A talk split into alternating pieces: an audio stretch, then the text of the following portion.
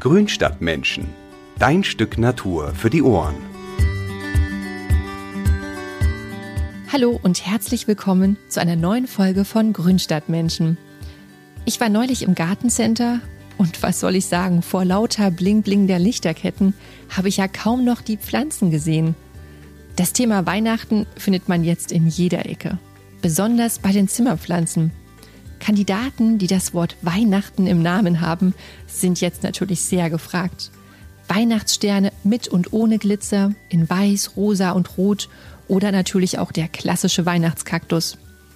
Und dann gibt es da noch die Amaryllis mit ihren wunderschönen großen Blüten. Natürlich konnte ich hier nicht widerstehen und habe mir gleich mal eine Zwiebel, na gut, es waren zwei Zwiebeln mitgenommen. Denn jetzt ist es an der Zeit, die Zwiebeln anzutreiben, damit sie möglichst an Weihnachten blühen. Ist die Amaryllis verblüht, landet sie meistens in der Tonne.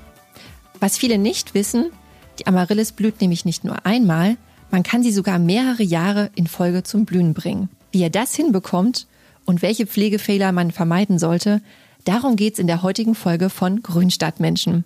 Mein Gast ist heute meine Kollegin Daniela. Sie ist Expertin von Wohnen und Garten und kennt sich mit dem Blüher ganz gut aus.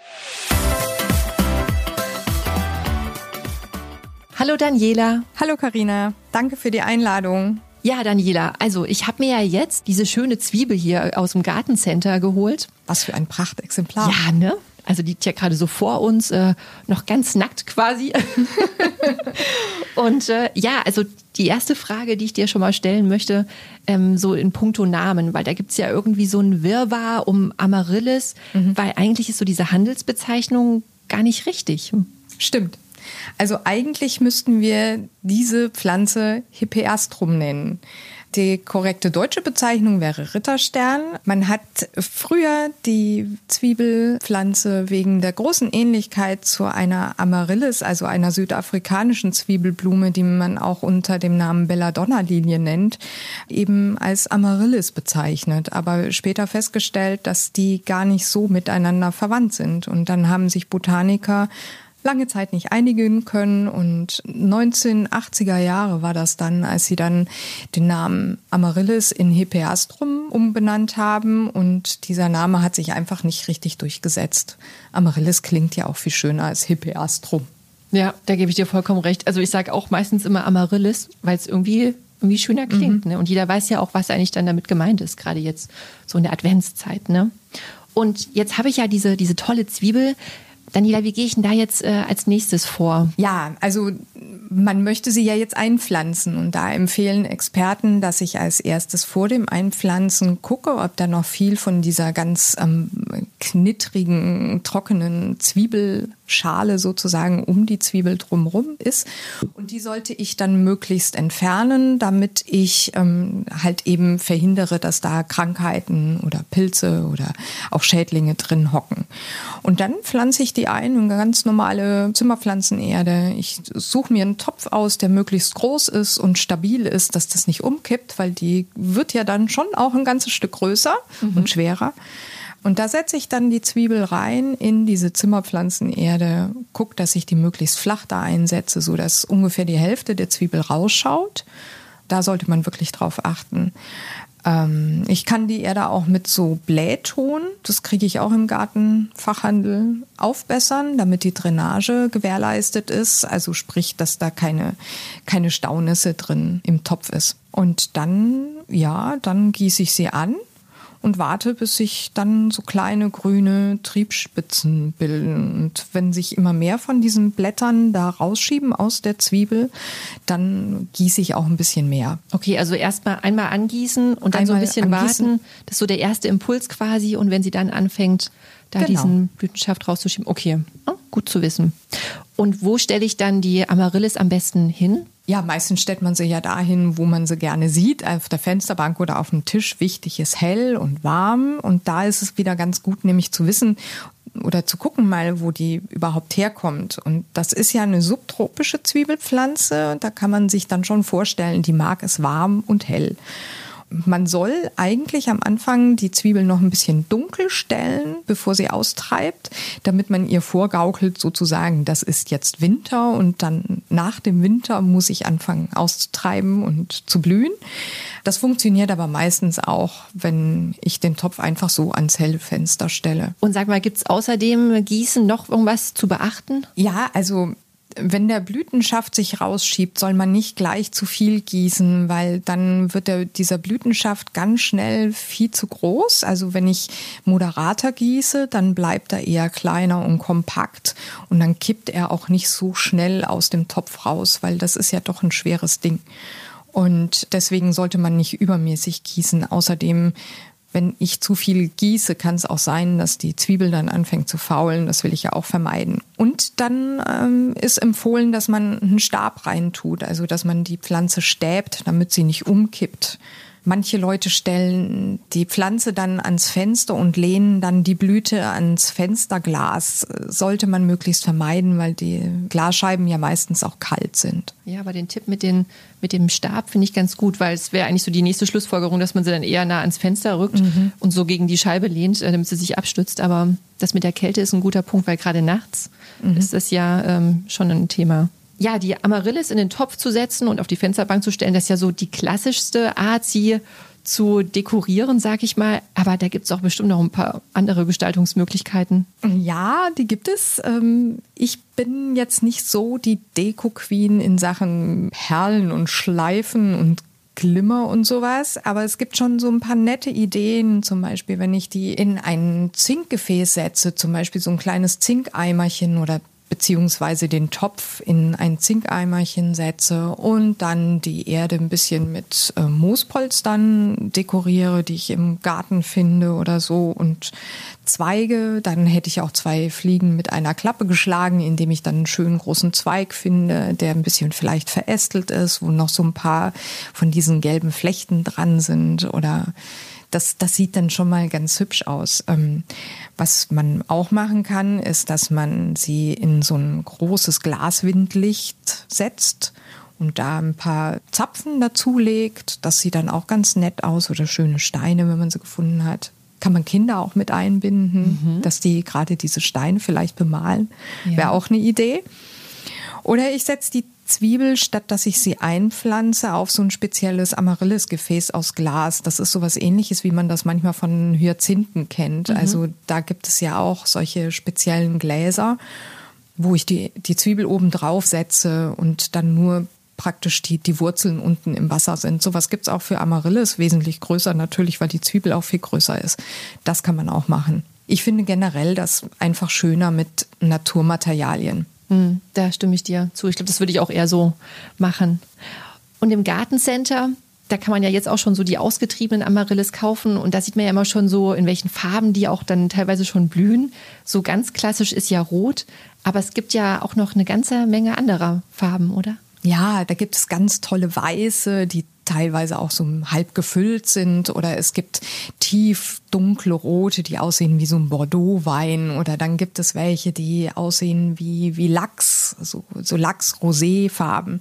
Aber was ich jetzt mag und sehr gerne mag, das sind die Blüten, die so einen roten Rand haben zum Beispiel oder rot, rot geädert sind oder so Kleckse. Das sieht super schön aus. Ich hatte auch schon mal eine, die war so gelb-grün, fast schon so Pistaziengelb. Die Sorte Lemon Lime, mhm. das sah ganz toll aus. Und diese spezielleren Sorten, die bekomme ich ja meistens nicht wirklich, äh, wenn ich jetzt hier ins Gartencenter bekomme, kriegt man ja so diese Standardsachen. Wo, wo bekomme ich die anderen Sorten her? Pflanzenversender. Also da gibt es einige gute Pflanzenversender, die richtig schöne Züchtungen, richtig tolle, außergewöhnliche Zwiebel dann auch eben verschicken. Gut zu wissen.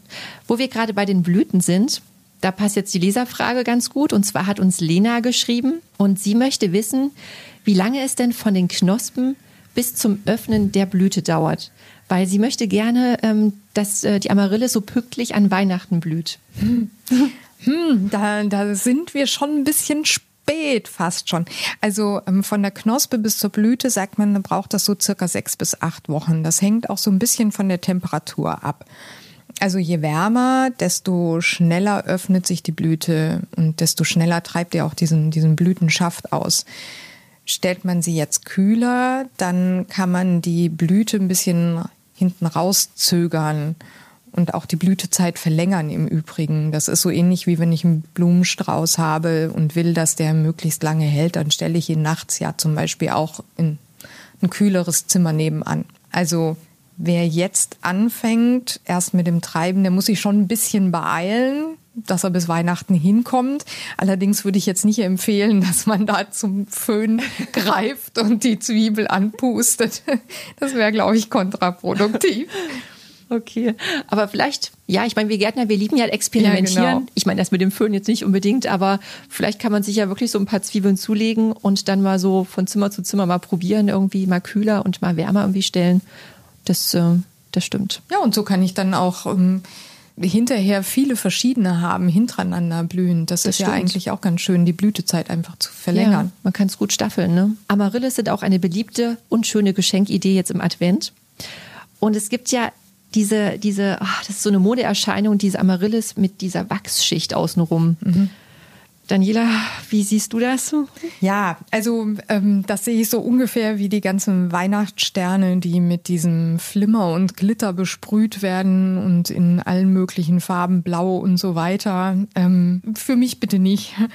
Ansonsten ist es eigentlich eine schöne Idee, so das, das mitzubringen, weil ich brauche nicht einen Topf, ich brauche nichts und ich kann im Prinzip diese Pflanze so lassen, wie sie ist, weil diese Wachsschicht ja das, das Austrocknen verhindert und ich brauche sie ja auch gar nicht gießen, weil das ist ja im Prinzip sowieso diese Geschichte, dass die Pflanze ihre Kraft aus der Zwiebel zieht und nicht direkt jetzt aus den Wurzeln, während sie blüht.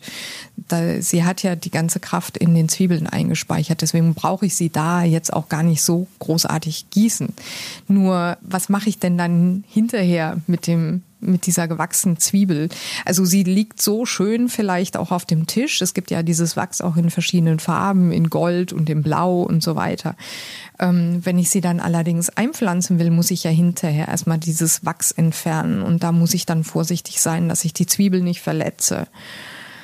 Ja, und dass dieses Abmachen von der Zwiebel, das ist natürlich auch ein bisschen aufwendig, kann man machen, wenn die Leidenschaft sehr groß ist. Okay, das zu dem Thema. Na, da kommen wir wieder mal zurück zu Amaryllis im Blumentopf. Wenn jetzt ne, Weihnachten vorbei ist und jetzt kommt so der Januar und sie ist jetzt langsam mal so am Verblühen, wie gehe ich denn jetzt so, ja, wie geht's jetzt so mit der Pflege weiter? Ja, da gehen die Meinungen der Experten so ein bisschen auseinander. Da gibt's verschiedene Ansätze. Generell wird empfohlen, auch jetzt so im Gartencenter liest man das dann, den verblühten äh, Stiel mit einem Messer abzuschneiden und die Blätter so lange dran zu lassen, bis sie vergilbt sind und dann ähm, so vertrocknet. Blumenzwiebelzüchter, wie zum Beispiel von Fluvel aus den Niederlanden, die empfehlen, dass sie den Stiel nach der Blüte nicht abschneiden sollen, weil sie sagen, dass äh, dadurch eine Verletzung in der Pflanze entsteht und dass durch diese Öffnung und den Schnitt können dann Bakterien und Krankheiten eintreten in die Zwiebeln und das tut der Zwiebel nicht gut. Deswegen soll man auch den Stiel genau wie die Blätter eben einziehen lassen und warten, bis der vertrocknet ist an der Pflanze und die Pflanze oder beziehungsweise da in dem Fall die, die Zwiebel die ganze Kraft wieder in sich gespeichert hat, zurückgezogen hat. Und während dieses Einziehens und Absterbens macht die Zwiebel alles von alleine und die schließt dann diese Wunden, die normalerweise mit dem Messer dann kämen. Ja, ja. Ja, das klingt jetzt irgendwie auch plausibel, diese zweite Erklärung wieder von Fluvel. Also ich finde ja, wenn man die nicht abschneidet und lässt die da dran, dann ja, dann trocknen die langsam ein. Und das sieht ja auch optisch jetzt nicht so nicht so prickelnd aus. Ja, aber die Zeit ist ja dann vorbei von der Amaryllis. Das heißt, also von dem Hyperstrum, mhm, richtig. Mhm. Das heißt, ich packe sie ja sowieso irgendwo hin, wo ich sie dann nicht mehr sehe. Ich stelle sie dann an den Ort, wo sie dann ganz in Ruhe vor sich hin einziehen darf, wie sie möchte. Und ähm, dann sehe ich das ja nicht. Und ob ich dann jetzt nun die Blätter da dran habe oder dann vielleicht auch noch den Stiel, das ist ja dann im Prinzip eigentlich egal. Also ich nehme dann die, die Zwiebel dann mit ihrem Topf und stelle sie einfach an einen schönen, hellen, trockenen Platz Und ab Mitte Mai kann ich die dann auch rausstellen, weil wie gesagt, ist ja eine Südländerin, die mag's warm. Dann stelle ich das einfach irgendwo auf, eine, auf ein kleines Tischchen oder Regal auf der Terrasse und warte, bis dann Ende Sommer die Pflanze dann in ihre sozusagen äh, Ruhephase geht und im Herbst beginnt das ganze Spiel einfach von neuem. Ja, du hast ja vorhin schon mal gesagt, dass ne, die braucht ja irgendwie auch äh, wieder Kraft, äh, um wieder dafür die Zwiebel auch mit den Nährstoffen äh, das anzusammeln. Und ähm, das Thema Düngen, was, was, was äh, nehme ich denn da am besten zum Düngen? Da kann man einen ganz normalen Zimmerpflanzendünger nehmen, das reicht völlig.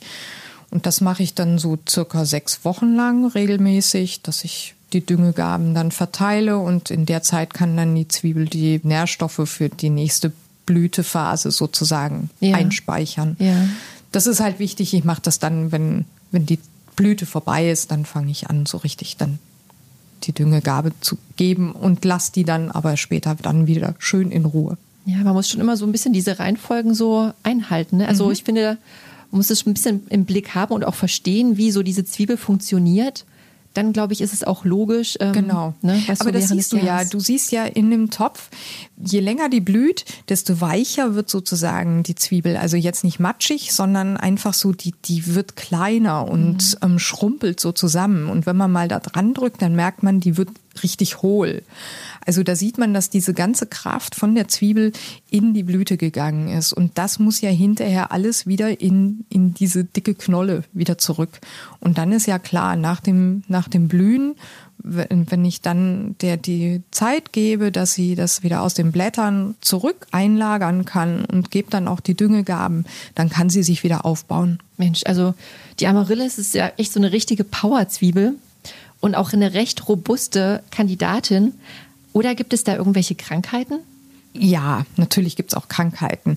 Also eigentlich ist sie ziemlich unkompliziert, aber wenn ich zu viel gieße, dann kann es sein, dass mir die, die Zwiebel fault. Nur ist das ja jetzt nicht unbedingt eine Krankheit, aber es gibt auch diesen, diesen Fall, dass sie plötzlich so rote Flecken kriegt und rote Stellen und dann nicht mehr so schön aussieht. Und das ist ziemlich häufig bei Amaryllis. Das nennt sich der rote Brenner roter Brenner. Das hat jetzt aber nichts mit einer Schnapsbrennerei zu tun, oder? nee, Spaß beiseite. ja, komm. Ähm, der rote Brenner macht aus der Zwiebel einen Amarillenlikör. Nee, nee. Oh, lecker. Lieber nicht. Ähm, das ist eine Pilzkrankheit. Ähm, und dieser Pilz heißt, äh, das ist so ein ganz unaussprechlicher Name, Stagonospora curtisii. Und da kriegt diese ganze Pflanze inklusive der Zwiebel eben diese rotbraunen, rostbraunen Flecken und die befallenen Stellen an der Zwiebel, die werden dann auch weich und matschig und beginnen zu faulen. Und hinterher fangen die dann auch an, so rissig zu werden und gar nicht mehr schön. Also, okay. Oh, das hört sich nicht gut an. Und sag mal, wenn jetzt mein Ritterstern sowas bekommen sollte, diese Pilzerkrankung, ist er denn noch irgendwie zu retten? Ja, im Anfangsstadium vielleicht. Also manche geben da den Tipp, dass man die Zwiebel so eine halbe Stunde, Stunde in ziemlich warmes, sehr warmes Wasser tunkt, so 43 bis 44 Grad warmes Wasser und dann eine Weile vor sich hinziehen lässt. Das soll diesen Pilz abtöten. Den Pilz direkt bekämpfen mit naturgemäßen Präparaten ist leider nicht möglich. Wenn man Glück hat, kann man noch rechtzeitig diesen Blütenstiel retten, indem ich den abschneide und dann die Blüte irgendwo in eine Vase stelle. Also das hält sich ja dann auch immer ganz lang. Also wenn der Pilz noch nicht bis dahin vorgedrungen ist, dann kann ich das machen. Ich kann es natürlich ausprobieren, ob ich die Pflanze noch retten kann oder nicht. Muss man wollen, ist auch wieder so ein Experiment. Aber in der Regel würde ich sagen, ab in die Tonne, nicht auf den Kompost. Okay, ja, aber schon mal trotzdem mal interessant zu hören, was sie doch noch bekommen kann. Also wenn einem sowas auffällt an seiner Pflanze, dann äh, wisst ihr jetzt Bescheid, um was es sich handelt. Roter Brenner. Roter Brenner. dann jeder, kannst du uns noch mal so zusammenfassend so die vier größten Pflegefehler noch mal nennen und was man so dagegen tun kann? Ja, haben wir ja schon am Anfang so ein bisschen gehört, wenn ich die Zwiebeln zu tief pflanze, dann hat sie kaum eine Chance. Also die Zwiebel sollte schon so zur Hälfte aus dem Substrat rausgucken. Dann, wenn ich schon zu Anfang an gleich zu viel gieße, das heißt, dass mir der Stiel der Blütenschaft einfach äh, davonläuft sozusagen und die ganze Zwiebel dann im Topf umkippt, das wäre der nächste Fehler.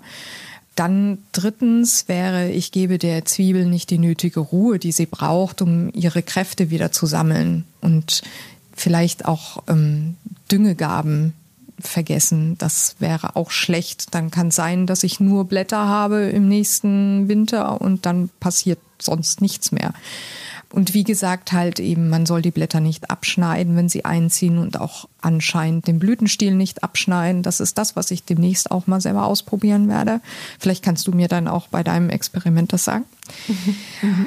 Oder dass ich halt eben, wie gesagt, vergesse zu düngen und die Amaryllis halt eben keine Blüten ausbildet. Was noch ganz wichtig ist, was wir bisher auch noch nicht angesprochen haben, ist, dass natürlich die Zwiebel in allen ihren Teilen oder beziehungsweise die, die Hepeastrum in allen ihren Teilen giftig ist, vor allen Dingen die Zwiebel. Und da muss man einfach darauf achten, dass sie außer Reichweite von Kindern oder Haustieren auch ist. Ah, siehst du, da habe ich noch gar nicht hingedacht, aber ja. guter Hinweis.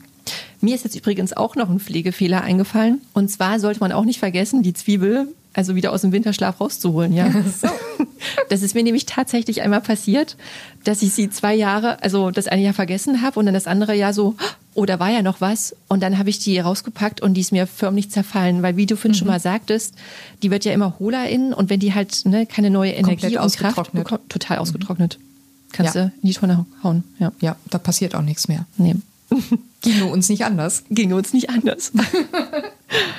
Und sag mal, wenn ich jetzt äh, so das erste Jahr jetzt äh, den Ritterstern hatte und dann in den Winterschlaf gepackt und bla, was meinst du denn, wie, wie oft kann ich denn dieses Prozedere so wiederholen?